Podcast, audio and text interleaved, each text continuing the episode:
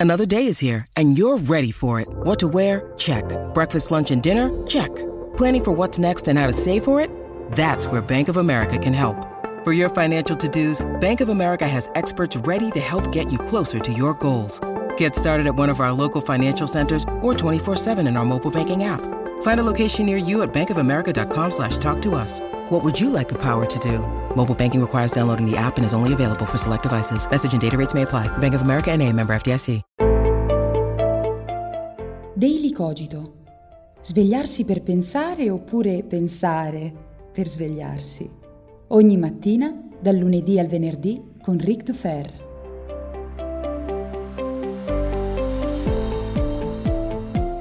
Buongiorno a tutti e bentornati qui su Daily Cogito. Come sempre sono Ric Dufer e devo dire che ieri ho letto un sacco di smarrimento, tantissima sofferenza quando avete scoperto che il Daily Cogito previsto per ieri non sarebbe uscito regolarmente e su Instagram io ho spiegato che dipendeva dal fatto che non ero soddisfatto di come era venuto l'episodio, che mi pareva un pur parler, una lamentela da bar e io non voglio propinarvi certe cose. Daily Cogito poi è saltato solo tre volte nell'arco di questi mesi da settembre, quindi potevo anche permettermelo. Però i motivi sono legati a un argomento un po' più interessante, cioè il motivo per cui ieri è saltato Daily Cogito è legato al concetto di onestà intellettuale, quindi oggi colgo l'occasione per spiegarvi, secondo me, che cos'è l'onestà intellettuale, soprattutto nell'epoca del web, della comunicazione mediatica universale. Prima di addentrarci nell'argomento però vorrei ricordarvi che questa sera, infatti finché ascoltate l'episodio probabilmente sono in viaggio verso Cesenatico, questa sera io sarò insieme a Roberto Mercadini alla Biblioteca Comunale Ceccarelli di Gatteo. Un bellissimo incontro, parleremo di idiozia, letteratura, filosofia, l'incontro incontro si intitola Più idiota di così si vive e sarà una bella occasione, quindi non mancate, sotto in descrizione trovate il link per l'evento Facebook, vi aspetto numerosi. Detto questo, torniamo a noi. Il tema di oggi, cioè l'onestà intellettuale, è legato alla non pubblicazione di ieri. Perché non ho pubblicato? Non solo perché appunto non ero soddisfatto, avevo parlato del caso Salvini, Rousseau, Movimento 5 Stelle, Diciotti, ne era uscito un podcast che era un brodo lamentoso, che non mi era piaciuto, sono stato in dubbio fino all'ultimo, poi l'ho cancellato, ho detto no, no, io queste cose non voglio, perché? Perché non voglio farvi spendere del tempo che non valga la pena di essere speso. Questo è un punto fondamentale di quello che io sono e di quello che pretendo da me stesso e di quello che mi piacerebbe che voi pretendeste da me e anche dagli altri creatori di contenuti. Ma non corriamo troppo. Cosa significa per me essere onesti intellettualmente? Ovviamente è qualcosa di molto complesso, ci sono tantissimi aspetti, cercherò di toccarne alcuni e di specificarne uno in particolare. Prima di tutto, secondo me, essere intellettualmente onesto significa riconoscersi nel cambiamento delle proprie idee. Cosa vuol dire questo? Questo vuol dire che è onesto intellettualmente cambiare idea. Io ho cambiato idea moltissime volte nella mia vita perché ho letto libri che mi hanno mutato la prospettiva, ho parlato con persone che mi hanno fatto capire l'insufficienza delle mie prospettive e mi sono accorto di quanto alcune delle mie idee di ieri, e me ne accorgerò anche ovviamente sulle idee di oggi, non fossero esattamente in linea con quello che è il mondo, quello che è l'esperienza e quindi cambiare idea è fisiologico. Chi non cambia mai idea o è un sasso o è una testa di minchia. Quindi eh, bisogna cambiare idea, ma nel cambiamento delle idee bisogna riconoscersi, cioè bisogna far sì che il cambiamento delle proprie idee sia parte di un cambiamento che ha a che fare con me come persona, una maturazione, potremmo dire un miglioramento, non necessariamente, ma una sorta di percorso continuativo per quanto possibile. Cosa voglio dire con questo? Voglio dire che l'onestà intellettuale significa non cambiare idea perché vado col vento che tira, perché mi conviene. No, in realtà il cambiamento di un'idea deve essere un processo molto intimo, molto personale, intellettuale, emotivo, in cui riconosco la mia presenza e non riconosco la convenienza esterna a me. Se cambio idea politica non lo faccio perché in questo periodo storico tira tanto quell'idea politica o perché voglio, eh, voglio accalappiare quel tipo di mm, consenso, quel tipo di sensibilità, cosa che ovviamente il trasformismo politico ha fatto sempre negli ultimi decenni, ma io come persona non devo farlo. Nel cambiamento delle idee devo sempre riconoscere i motivi intimi e personali per cui ho cam- cambiato idea. E quindi questa per me è il primo aspetto dell'onestà intellettuale. Attenzione, non fraintendiamo. Posso cambiare idea nella mia vita anche perché mi sono innamorato della ragazza che va nei centri sociali e prima ero eh, di destra e decido di diventare comunista per questa cosa qua. Ok, sì, può capitare. L'importante è almeno saperlo ammettere, almeno comprenderlo, altrimenti, altrimenti siamo veramente una delle peggiori bandierine. Il punto è, devo affermare me stesso nel cambiamento delle idee. Il secondo aspetto è un po' legato a questo. Secondo me l'onestà intellettuale dipende dal dare più importanza a dire ciò che si pensa rispetto al dire quello che gli altri secondo me si aspettano da me. Anche questo è un argomento che abbiamo parlato, di cui abbiamo discusso varie volte ed è emerso tanto spesso su, qui su Daily Cogito. È fondamentale dire quello che pensiamo. Come diceva Spinoza, ognuno di noi è libero di pensare quello che vuole e dovrebbe essere libero di dire quello che pensa. Dire quello che penso significa, in primo luogo, fare il primo passo, quello che abbiamo appena citato, cioè riconoscermi nelle mie idee e nel cambiamento barra maturazione delle mie idee. Ma in secondo luogo significa non tenersi dentro le proprie idee perché penso che quelle idee possano, non so, crearmi difficoltà, eh, fare un danno, eh, modificare l'opinione che gli altri, secondo me, hanno di me. Di nuovo, è tutto un gioco di specchi, semispecchi, riflessi, aspettative. È un casino dal punto di vista psicologico e anche comportamentale e per questo dobbiamo tagliare di netto la testa al toro. Povero toro, quante teste di toro tagliate. Bisogna dire quello che pensiamo e dobbiamo disfarci della paura delle conseguenze. Se io penso qualcosa, non è soltanto legato a delle motivazioni mie molto precise, ma è soltanto dicendolo che potrei entrare in contatto con qualcuno che poi mi farà anche, perché no, cambiare idea, mutare opinione. Fintanto che non dirò quello che penso, le mie stesse idee rimarranno a me oscure e questo è un danno che ci facciamo ed è disonesto intellettualmente perché stiamo usando le idee nel modo sbagliato, per quello che le idee non sono. Le idee esistono quando vengono espresse e vengono inserite nel dibattito, nella conversazione. Questi due aspetti sono fondamentali per l'onestà intellettuale e io cerco sempre di agire in questa direzione. Cerco sempre di dire quello che penso, mai quello che gli altri si aspettano da me e cerco di guardare a me stesso eh, come a quel percorso assolutamente caotico, inesauribile e inesausto che è il cambiamento delle mie idee, al fine non solo di comprendere meglio come sono arrivato a pensare qualcosa, ma anche ad aprirmi al futuro cambiamento. Se capisco i meccanismi che mi fanno cambiare idea, sono da un lato meno manipolabile, dall'altro, ripeto, più propenso a dialogare con gli altri. Ma, ma l'aspetto più importante dell'onestà intellettuale per me è un altro ed è quello che mi ha impedito di pubblicare il podcast di ieri. Non sperare che il proprio successo derivi dal fatto che sono io a dire certe cose. Questa è una cosa fondamentale, soprattutto nell'epoca degli influencer, nell'epoca degli idoli digitali che vanno e vengono, si scambiano, muoiono, rinascono dalle proprie ceneri, mutano, eccetera, eccetera. Troppo spesso i produttori di contenuti, i creatori di contenuti, tantissimi, anche molti di cui ho stima e io stesso ci sono caduto in passato, molto spesso, finiscono per dire qualcosa che magari ha un contenuto di bassa qualità o magari è totalmente vuoto, è un pur parler, ma lo pubblicano, lo dicono, lo esprimono nella speranza che quel, conten- quel non contenuto abbia successo in quanto sono loro a dirlo è il principio di autorità peggiore che abbiamo mai avuto eh, di fronte a noi.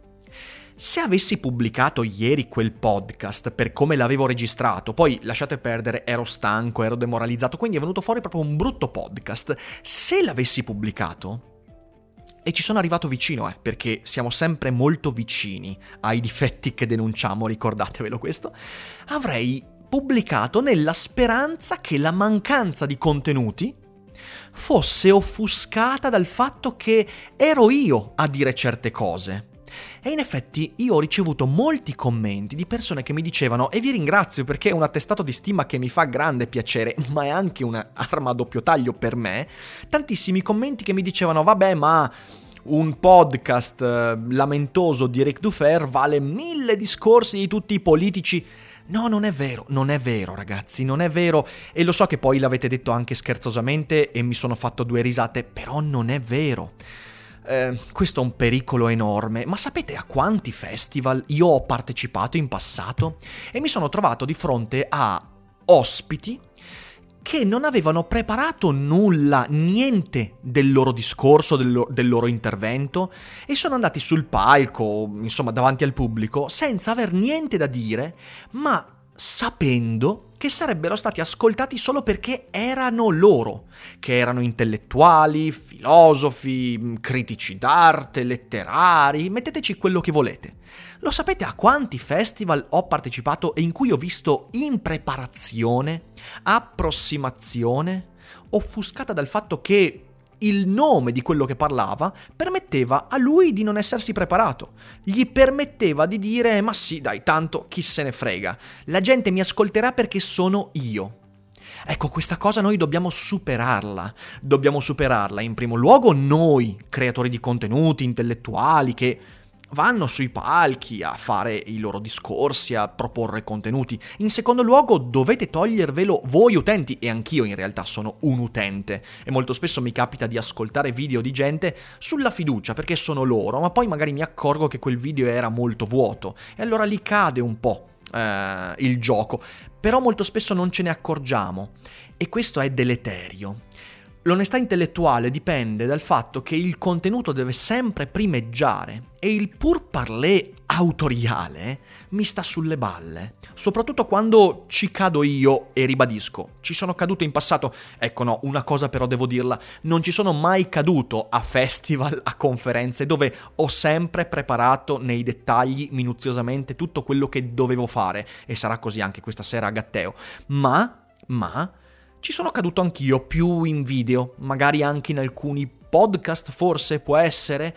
Eh, e ogni tanto riguardo video in passato e dico, ma cazzo, questo qua, questo qua era meglio che non lo facessi, soprattutto quando facevo la rubrica evento, quella quotidiana. Sono capitati i video in cui non ho detto quasi nulla e in cui anche inconsciamente speravo che il video sarebbe andato bene e non sarebbe stato criticato troppo eh, per il fatto che poi ero io a parlare. Ecco, questa cosa è disonestà intellettuale, non mi piace e cercherò sempre di non farlo e di non ricaderci.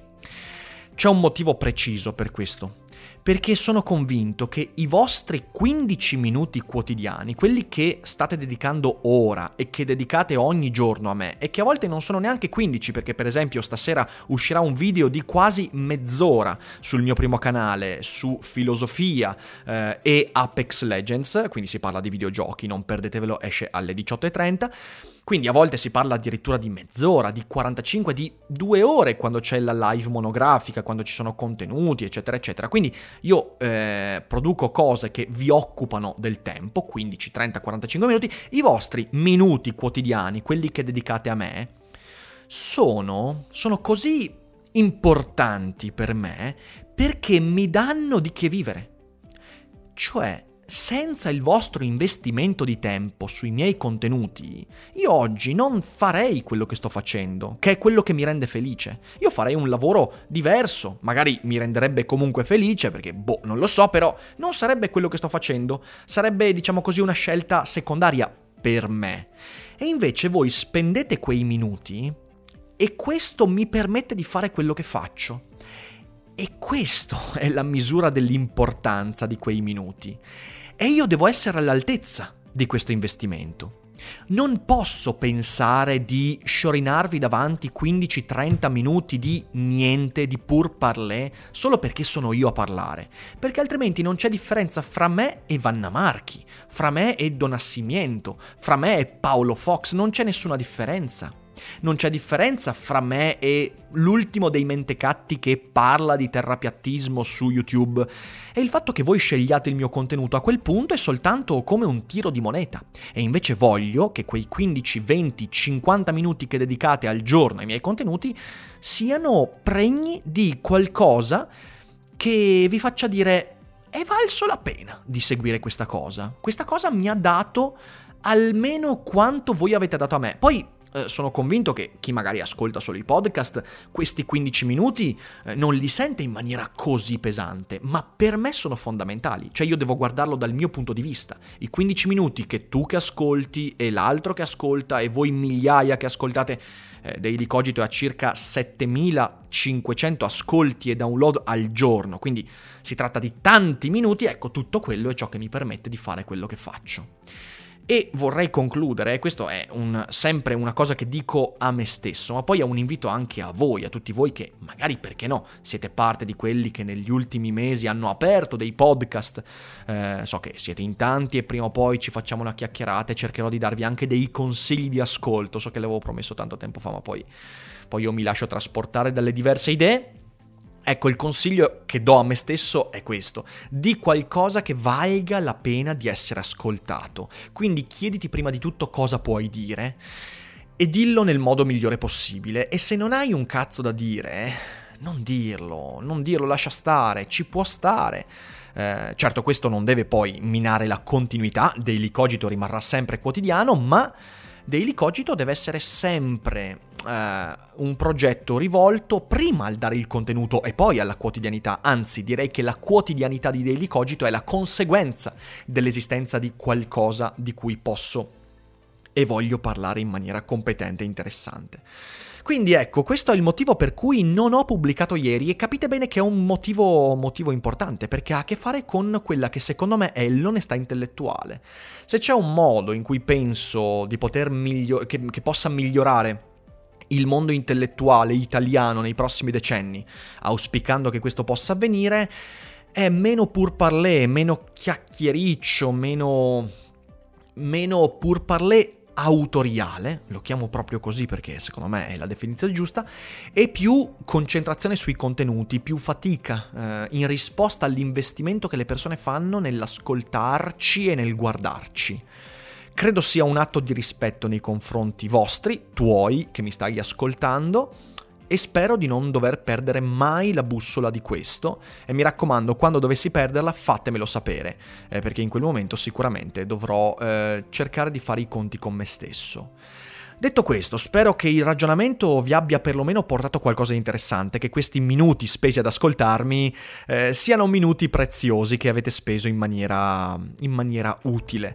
Io ovviamente quello che posso dirvi è vi invito a condividere, a diffondere, perché magari ci sono altre persone che vogliono spendere quei 15-20 minuti ad ascoltarmi, traendone un vantaggio e al tempo stesso concedendomi ancora meglio di fare quello che faccio ogni giorno, anche grazie a voi. Io vi abbraccio, grazie per l'ascolto e noi ci risentiamo domani e per chi c'è ci vediamo questa sera a Gatteo. Non dimenticate che non è tutto noia ciò che pensa.